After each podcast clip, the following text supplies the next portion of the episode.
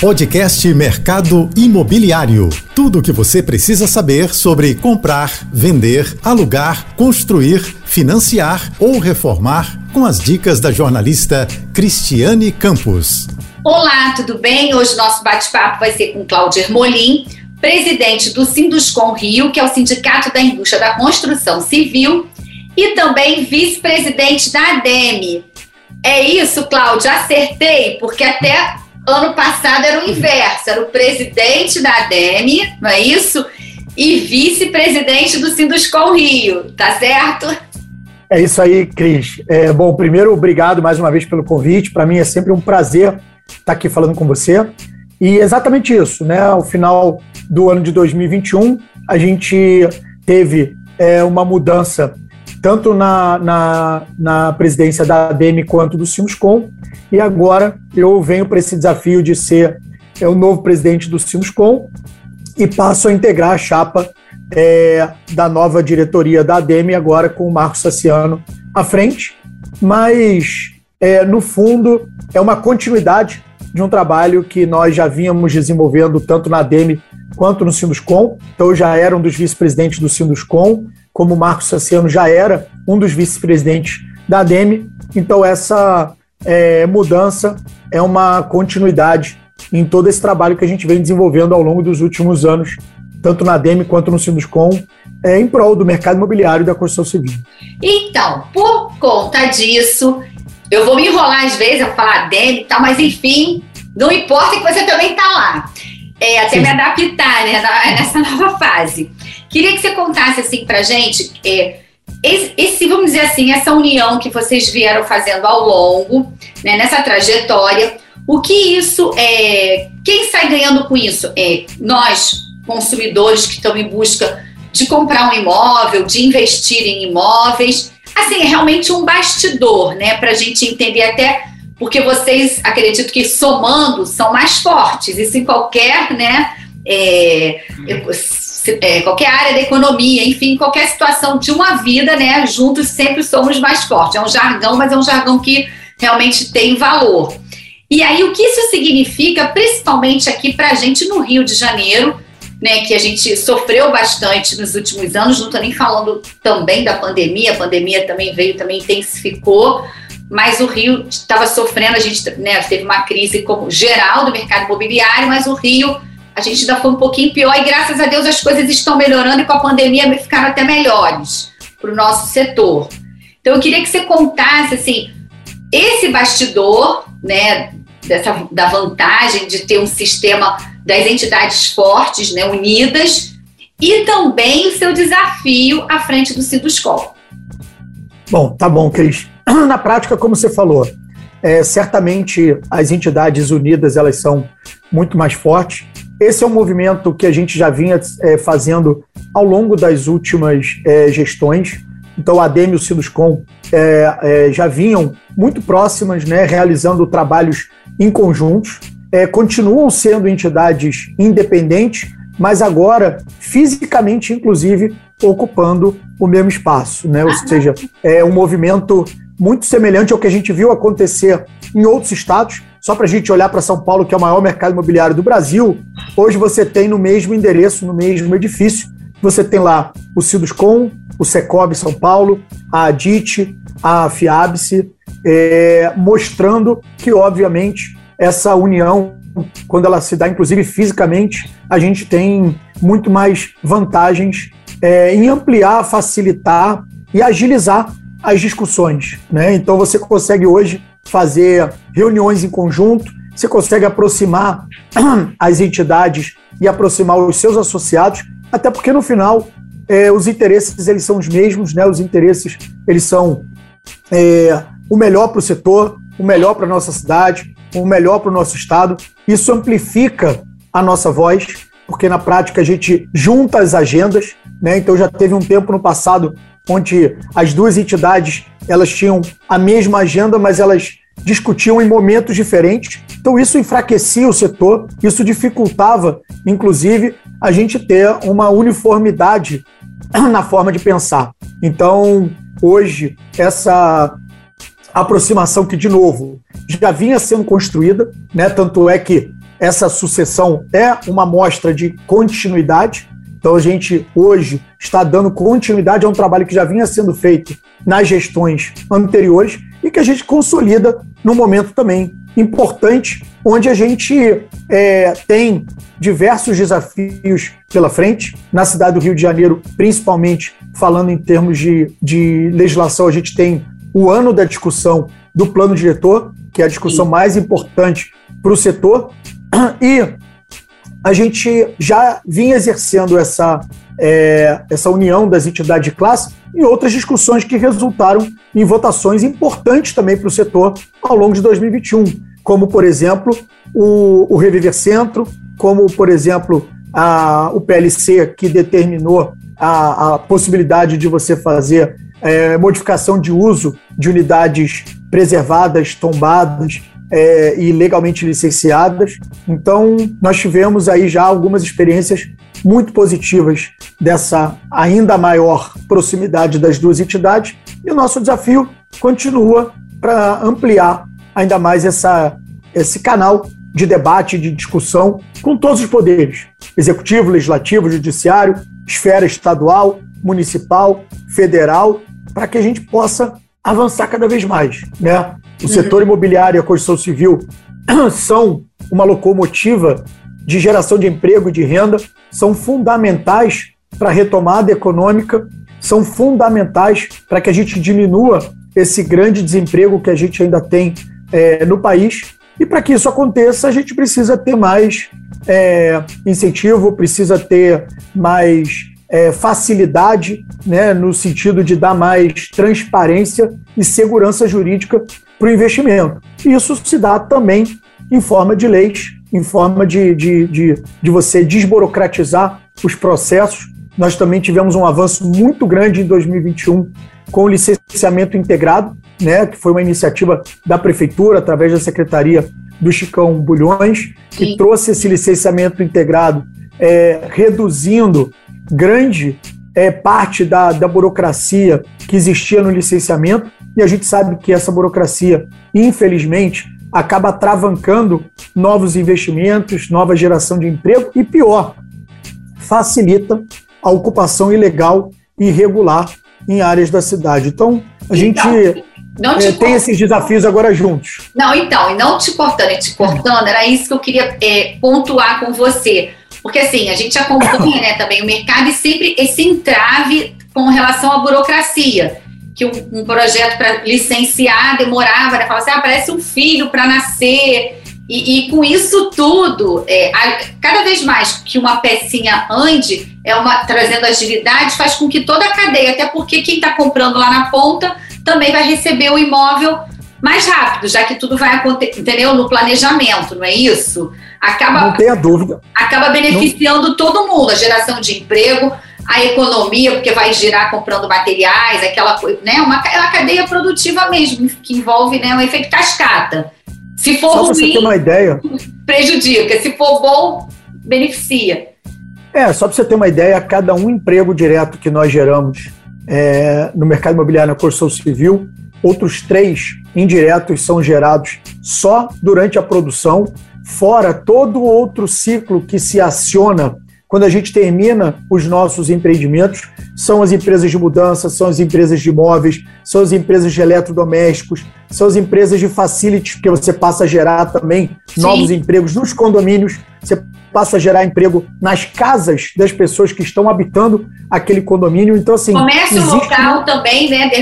pode movimentar, dependendo do local, o comércio. Você local. gera movimento, exatamente, você gera movimento, você gera fluxo de pessoas.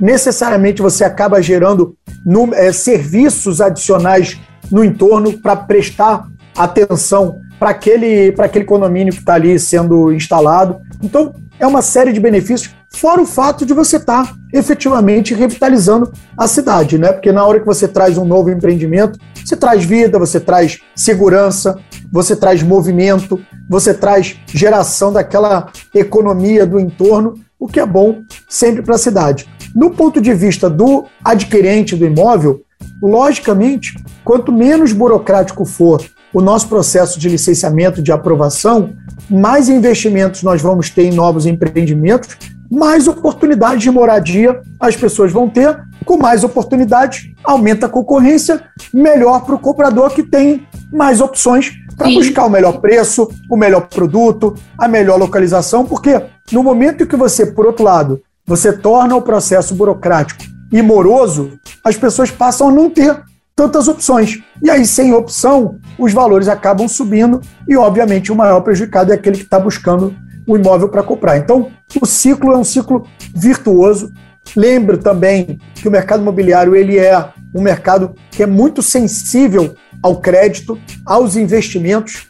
Então, na prática, quanto mais rápido, mais ágil, menos burocrático for o processo de licenciamento, mais atratividade a gente tem para o investimento né, o investimento de Sim. N formas, sejam investidores pessoas físicas, sejam investidores institucionais, sejam fundos de investimento, sejam bancos. Então, na prática, todo mundo ganha com um processo mais rápido, mais eficiente e menos burocrático. E isso você tem feito assim, é, veste a camisa, né, digo, a entidade, quando você estava na ADM também, para que isso fique cada vez mais ágil e, e, e, esse diálogo, né, esse acesso que vocês têm, principalmente você também com o, o, setor, com o órgão público, né, com tanto o governo municipal, estadual e federal, isso também é muito importante, principalmente assim para o Rio, eu digo para outros, enfim, estados também, não importa. O que eu estou querendo dizer é essa, esse canal, né, muito presente, atuante, faz com que todos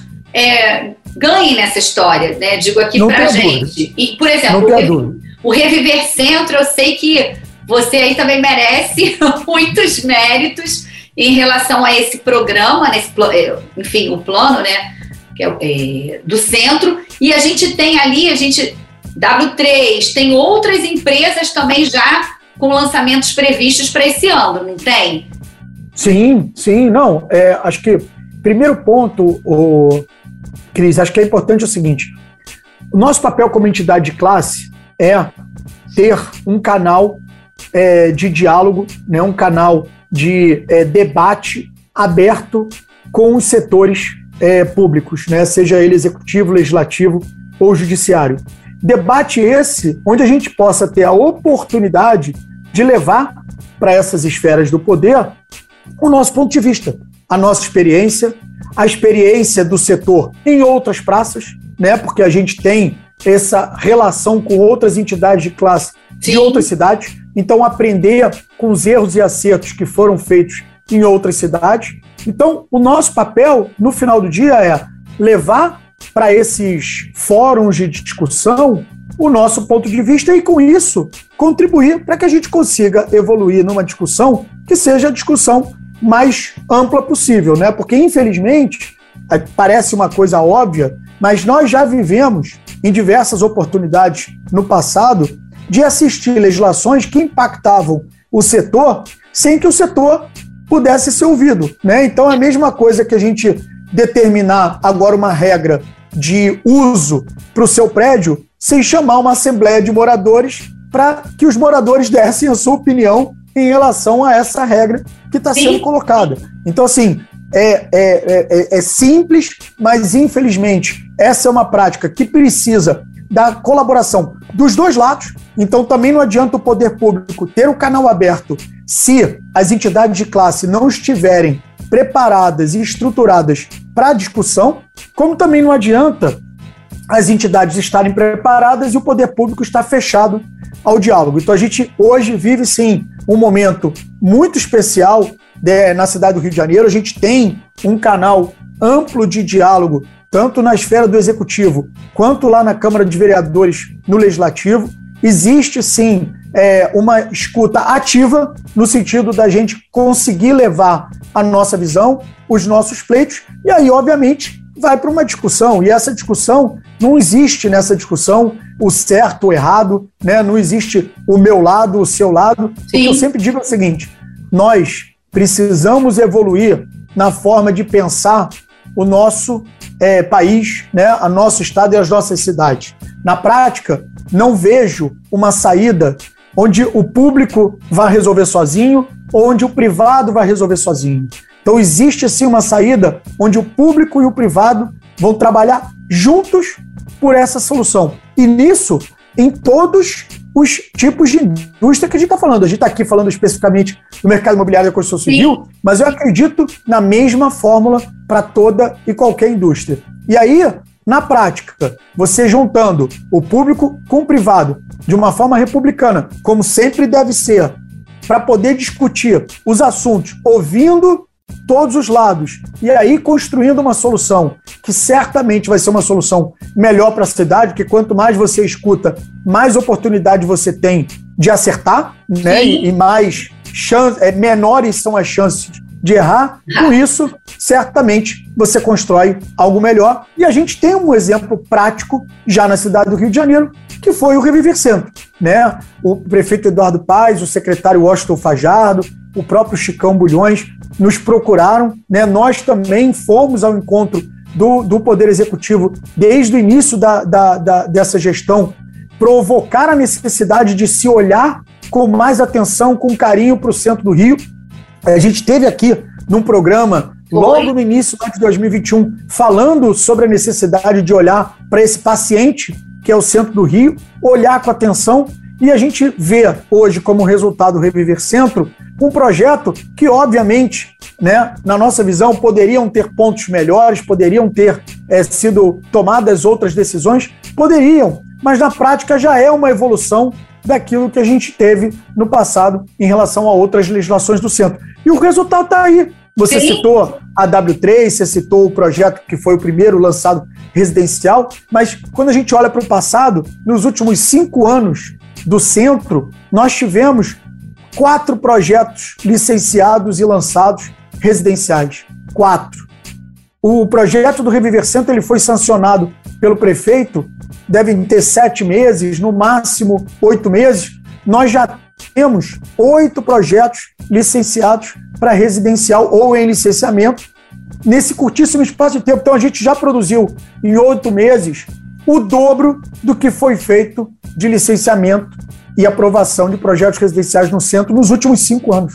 Olha então, só. é prova, é prova de que o público e o privado, ao sentarem para discutir, e a gente olha para a primeira versão do Reviver Centro e para a versão final, e nós temos orgulho, falando como ADM, como Sinuscom, nós temos orgulho de ver que boa parte do que foi lá depois votado na Câmara de Vereadores, que verdade seja dita, todas as comissões que foram instaladas na Câmara tiveram também uma escutativa, tiveram a, a, a, capacidade de nos receber, nos ouvir. Sim. E eu olho hoje para o Reviver Centro e digo com muito orgulho, com muito carinho, que é um projeto que foi construído entre Poder Executivo, Poder Legislativo e iniciativa privada.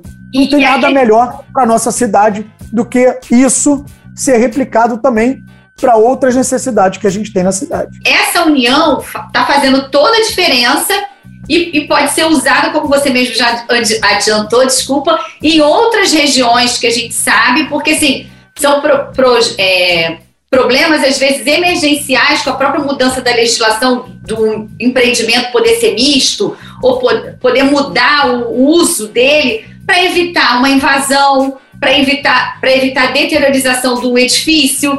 E, e o centro tava, já vinha sofrendo e sofreu mais ainda com a pandemia. Cláudia vai falar para a gente um pouquinho mais dessa, dessa costura, vamos chamar assim, que é, foi feita e a gente chegou e encontrou esse resultado positivo do Reviver Centro, que está sendo, que pode ser replicado em outras áreas da cidade. E queria falar do Porto Maravilha também, que a, é, a Curi lançou o segundo, se não me engano, empreendimento lá e também outro sucesso, né? Está sendo outro sucesso e a região ela foi pioneira ao Reviver Centro, não é isso, Hermolim? Não tenha dúvida, Cris. Acho que o, o primeiro, é, o resultado é, do Reviver Centro certamente mostra a, é, a capacidade dessa união entre o público e o privado em é, realizar projetos realmente de transformação. E eu digo que é, o centro ele já tinha uma característica única na cidade do Rio de Janeiro, porque você tem toda uma infraestrutura de transporte público de massa instalado. Né? Então, no centro você tem VLT, é, você tem trem, você tem ônibus, você tem metrô, você tem barca. Você tem ônibus interestadual e intermunicipal. Então, assim, a, a, a mobilidade urbana já instalada no centro é única. A gente não tem outro bairro na cidade com esse modal de transporte público de massa instalado. O que precisava ali era de um incentivo, de um empurrão, de uma saída da inércia, e certamente essa mola propulsora do centro foi e tem sido o Reviver Centro. Agora, precisamos, obviamente, também alinhar as expectativas, porque esse é um projeto de médio e longo prazo, né? Sim. Os nossos projetos no mercado imobiliário, eles não acontecem da noite para o dia. Agora, os resultados que nós já temos nesse curtíssimo espaço de tempo mostra que certamente o Reviver Centro já é um sucesso e que o centro da cidade vai sim modificar, vai melhorar esse equilíbrio entre o comercial e o residencial. Outras atitudes precisam ser tomadas, claro, né? Precisa sim, e, e, a, e a prefeitura está fazendo isso, né? Que é olhar para o espaço público, é olhar para as áreas públicas, né? O centro tem muita área é, pública que está infelizmente abandonada, degradada, tem as praças, tem toda a parte de cuidado, né? De conservação. Sim das áreas do centro, que isso, obviamente, faz parte de todo esse grande projeto do Reviver Centro. E quando a gente olha para o centro ampliado, não tenha dúvida que a gente olha também para o Porto Maravilha. Né? O Porto Maravilha, ele, eu costumo dizer o seguinte: é, o sucesso de um está ligado diretamente ao sucesso do outro, né? Porque a, o, o, o reviver ele revitaliza a área do centro, mas vamos lembrar que boa parte da atratividade que tem o centro, que é um grande empregador de mão de obra, né? No centro da cidade Sim. a gente tem grandes empresas, empresas empregadoras de mão de obra. Isso é polo sim de atração também para os projetos do Porto Maravilha. Então nós tivemos aí dois exemplos recentes de lançamentos da Cure. Sabemos de outras empresas que já estão também com projetos lá na região residenciais. E ali a gente tem mais um exemplo de como, de novo, o público, e aí a gente fala do público não só o, o municipal, mas ali a gente tem a questão federal, através da Caixa Econômica Sim. e do Fundo, é, é, é, Fundo Imobiliário Porto Maravilha, como no momento em que sentam na mesa todos os participantes desse, desse, é, desse ecossistema, certamente saem soluções. Né? E aí a gente vê como é poderosa essa atratividade do porto e do centro, com o sucesso dos dois projetos que a Curi fez no porto, com o sucesso que a W3 fez é, lá no centro, e outros sucessos virão. Eu tenho certeza que isso não foi é, uma situação esporádica, né? não foi uma situação ocaso, ocasi, é, de ocasião. É, isso certamente será uma tônica daqui para frente. Né? A gente tem hoje, é, uma, um, na minha visão, é, um, uma, um grande horizonte, né, uma grande é, é, oportunidade de expansão do mercado imobiliário residencial na cidade do Rio de Janeiro através do centro e do Porto Maravilha. Melhorias precisam ser feitas, a gente tem feito inúmeras conversas.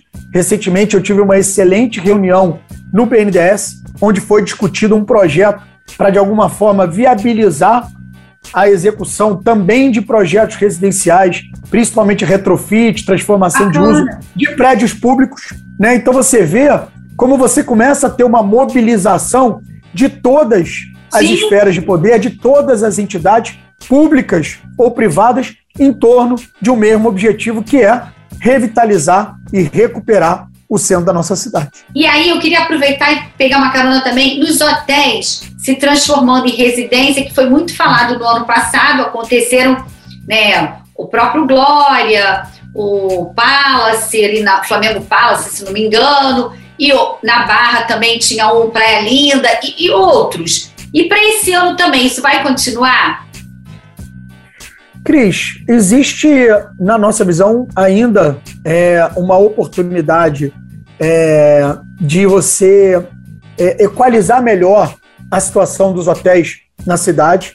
Né? Na nossa visão de mercado imobiliário, existem sim hoje hotéis que, infelizmente, por conta da pandemia ou por conta, inclusive, da necessidade deles se modernizarem, deles terem que investir para poder ainda se tornar competitivo em relação a outros hotéis. Sim. E o fato de terem surgido outras alternativas à hotelaria, como por exemplo essas plataformas hoje de aluguel de curto prazo, né, que acabam sendo sim um concorrente direto dos hotéis, nós entendemos que é importante olhar para uma legislação que permita que os hotéis eles sejam transformados em residencial, né? Mesmo aqueles hotéis que tiveram algum tipo de benefício em alguma legislação, a legislação mais recente que gerou benefício para os hotéis foi a legislação da COP e da Olimpíada, mas já tivemos outras legislações no passado. Então acho que a gente precisa sim olhar com carinho para essa situação. A gente defende sempre que o mercado ele é soberano. Então, se o local for um bom local para hotel e tiver viabilidade econômica para permanecer em hotel, ele vai ficar como hotel. Então não é a legislação, na nossa visão, que deve regular a cidade. Ah, esse aqui tem que ser hotel e vai acabar o resto da vida dele como hotel. A gente entende que essa demanda e oferta, ela regula o mercado. Então você tem um mercado hoteleiro que é um mercado forte, você tem um mercado comercial que é um mercado forte. Então, hoje a gente tem uma vacância alta na cidade do Rio de Janeiro, mas eu não tenho dúvida que essa ocupação vai voltar. Tem o um mercado residencial, dentro do residencial, você tem mercado para o compacto, você tem mercado para o alto luxo, você tem mercado para o econômico. Então, assim, o mercado é soberano. Você, efetivamente, ao fazer um investimento, você vai fazer a sua pesquisa de mercado, você vai fazer a sua análise de mercado e você vai decidir: olha, quero investir para fazer aqui um hotel, quero investir aqui para fazer um, um prédio de unidades compactas, quero fazer aqui um investimento para fazer um prédio de escritórios.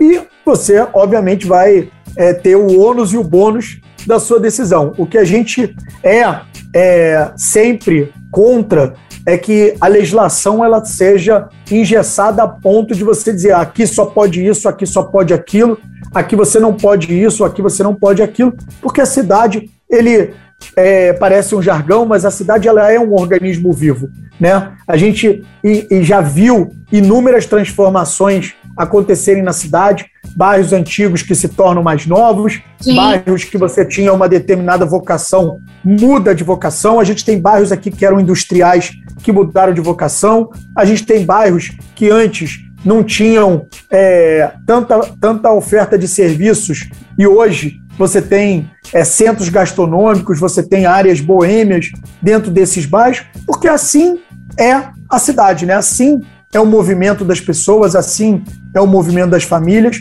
e assim a gente precisa também ter a legislação. Então a gente acha que existe ainda é, muito para evoluir, né? muita coisa já evoluiu, mas a gente ainda tem muita oportunidade, sim, de melhoria na nossa cidade em termos de legislação é, para a construção civil e para o mercado imobiliário. Então, você até antecipou uma pergunta que eu ia fazer sobre os imóveis, que os tipos de imóveis, porque assim tem ah, mas agora é compacto? Não, agora é, é três, quatro quartos. Mas você já antecipou dizendo que existe público para cada tipo de imóvel.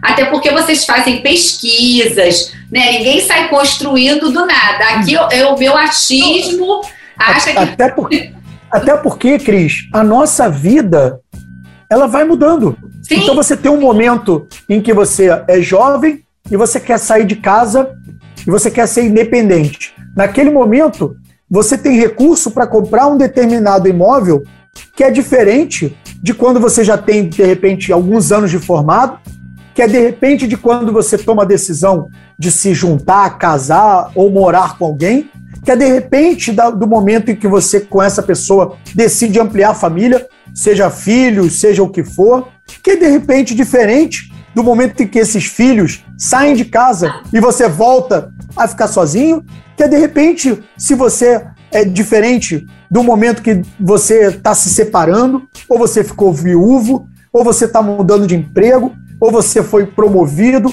ou você foi demitido. Então, o que é importante a gente entender é o seguinte: se a nossa vida tem fases que são completamente diferentes uma das outras, assim são as necessidades de imóvel. Então, se você mora sozinho, certamente você não está procurando um imóvel com tantos atributos de lazer do que se você estiver morando no momento que você está pensando em ter filhos ou você já tem filhos. Sim. Né?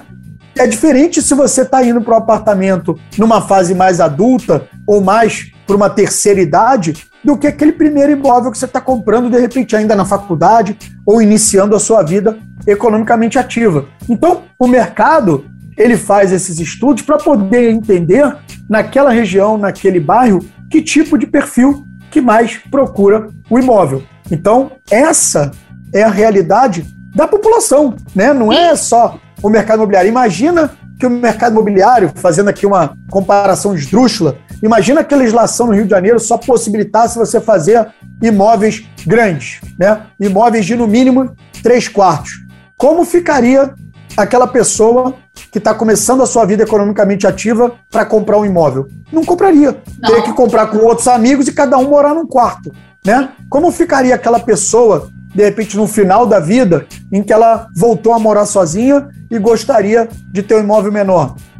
Não ficaria. Não, tá exatamente. Tá não teríamos produtos. E, por exemplo, aproveitando, pegando carona também sobre os bairros, São Cristóvão também é, mudou bastante e agora São Cristóvão também está aparecendo novamente. É, lá o Bioparque que chegou, tá todo, os olhos estão voltando é, para São Cristóvão novamente. Assim, é, o Sinduscom com certeza deve estar atento a isso. Tem novidades para ali, tem outras áreas na cidade que já estão mais assim avançadas, que o mercado está caminhando, ou não sei, mais lá para Irajá, estou aqui especulando, tá? Só estou perguntando porque você aí é o termômetro, enfim, né?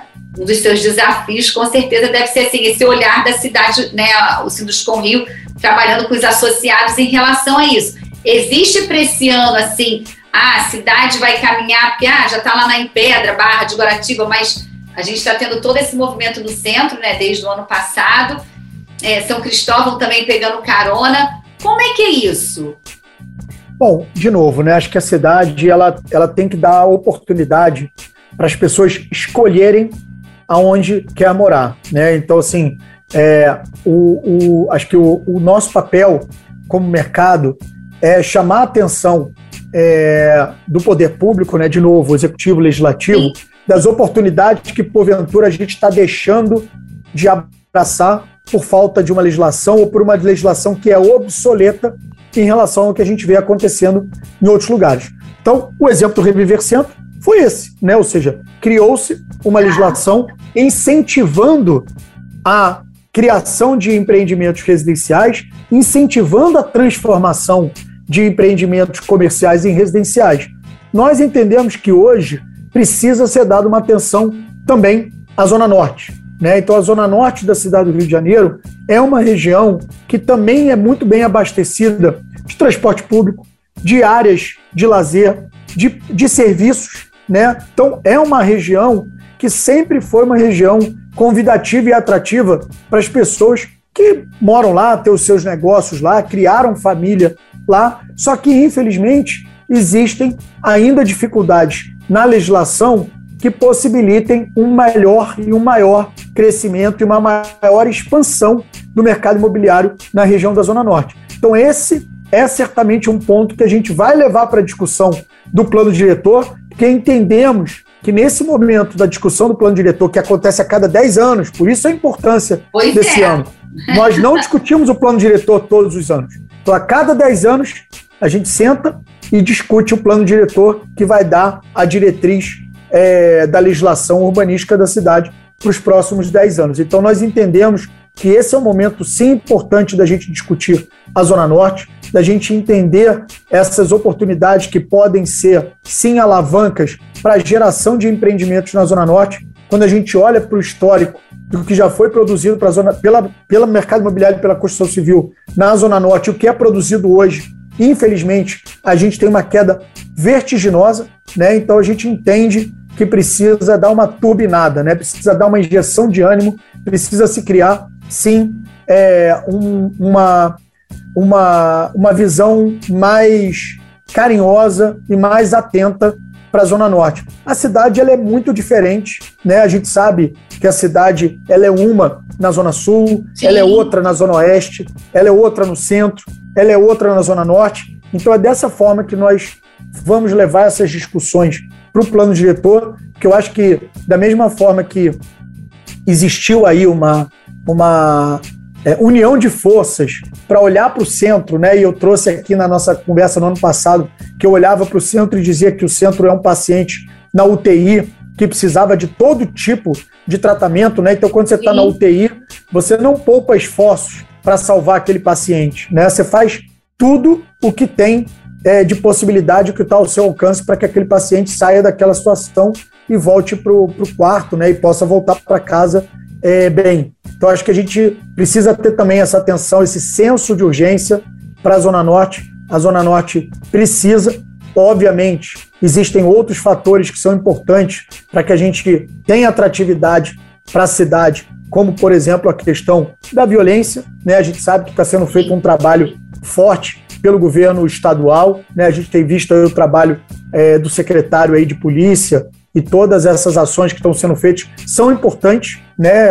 o mercado imobiliário ele vive da atratividade da cidade para você morar, para você estabelecer o seu negócio, para você trazer a sua família, para você trazer os seus clientes, e obviamente isso depende de alguns fatores, dentre os quais, obviamente, a segurança pública é muito importante, como a conservação, como a, a, a, a, a questão da segurança jurídica para o investimento, mas acho que estão é, sendo feitos esforços de todos os lados, né? A gente tem visto as discussões para que a gente possa evoluir em pautas importantes, né? Como por exemplo, a gente viu aí recentemente a questão do saneamento básico, né? A quantidade de investimento que Sim. será feito no nosso estado e na nossa cidade para melhorar essa questão do saneamento, melhorar a questão das lagoas lá na Zona Oeste, a questão da, da, da Baía de Guanabara, que também é importante. Tudo isso influencia de forma positiva para o mercado imobiliário e para a construção civil. Então, isso é fundamental é, que a gente né, olhe também para outras demandas que a gente tem. A gente tem a demanda dos aeroportos. Né? A gente sabe hoje que o Galeão é uma importante porta de entrada para a cidade do Rio de Janeiro. E quando eu falo da porta de entrada, não é só para o turista, né? é para o investidor, é para as pessoas que querem estabelecer a sua empresa aqui. Mas como é que você vai trazer uma empresa e vai montar a a sede dela, ou mesmo uma filial no Rio de Janeiro, se você tem dificuldade de voos, se a malha aérea para você chegar e sair da cidade do Rio de Janeiro é complicada. Então, assim, isso tudo é importante, influencia ou positivamente ou negativamente para a atratividade da, da cidade e, consequentemente, para o mercado imobiliário para a construção civil. Ou seja, os desafios são enormes, né? A gente está chegando, chegou ao finalzinho do nosso programa. Os desafios são enormes. O mercado, com essa união de vocês, das entidades, está mais forte. Com isso, assim, todos nós vamos sair ganhando. E há espaço, assim, pouquíssimo tempo, eu queria que você falasse assim: há espaço para o compacto, para o Casa Verde Amarela, para o alto padrão. Assim, esse ano vai ter diferença ou eles vão também, todos esses tipos né, de, de projetos vão estar acontecendo? Bom, a nossa expectativa para 2022, a gente, a gente fechou o ano de 2021, é, foi o melhor ano do mercado imobiliário do Rio de Janeiro é, comparado com os últimos seis anos, mas ele ainda foi metade, Cris, metade do que a gente produziu de lançamento e vendas nos anos de 2010, 11, 12 e 13. Ou seja, apesar de ter sido um ano bom, ele ainda tem muita oportunidade de crescer. Só como referência, os compactos em lançamentos na cidade do Rio de Janeiro representaram cerca de 10% do volume de lançamentos, enquanto em São Paulo a representatividade desse, desse tipo de imóvel já está na casa dos 25% a 30%. Então nós entendemos que existe sim ainda espaço para crescer. E esses extremos, né? Casa Verde e Amarela, a gente tem um déficit habitacional imenso, né? Um dos maiores do mundo. Então sempre vai ter espaço para empreendimentos de habitação de interesse popular. Né? Esse é, sim, o grande mote, na minha visão, que a gente ainda tem no Brasil.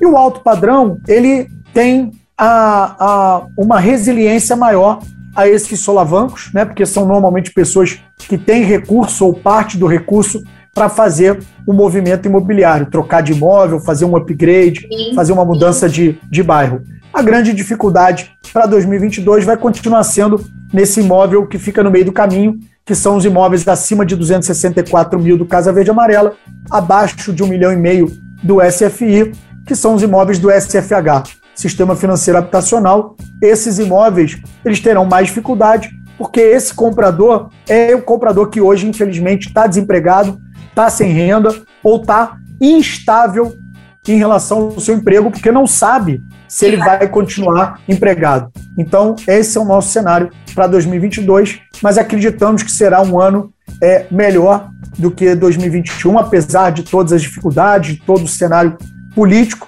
não porque a gente acredite num momento ainda de crescimento, mas porque nós viemos de um momento muito ruim do mercado, né? Então a gente ainda está com metade da nossa capacidade de produzir, de produção, em relação ao que a gente já fez em anos anteriores. Então, por isso que eu acho que a gente vai ter um ano de 2022 melhor do que em 2021. Bom, estamos aqui na torcida.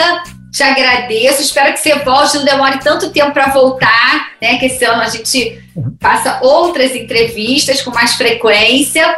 E muito obrigada mais uma vez por ter aceito o nosso convite.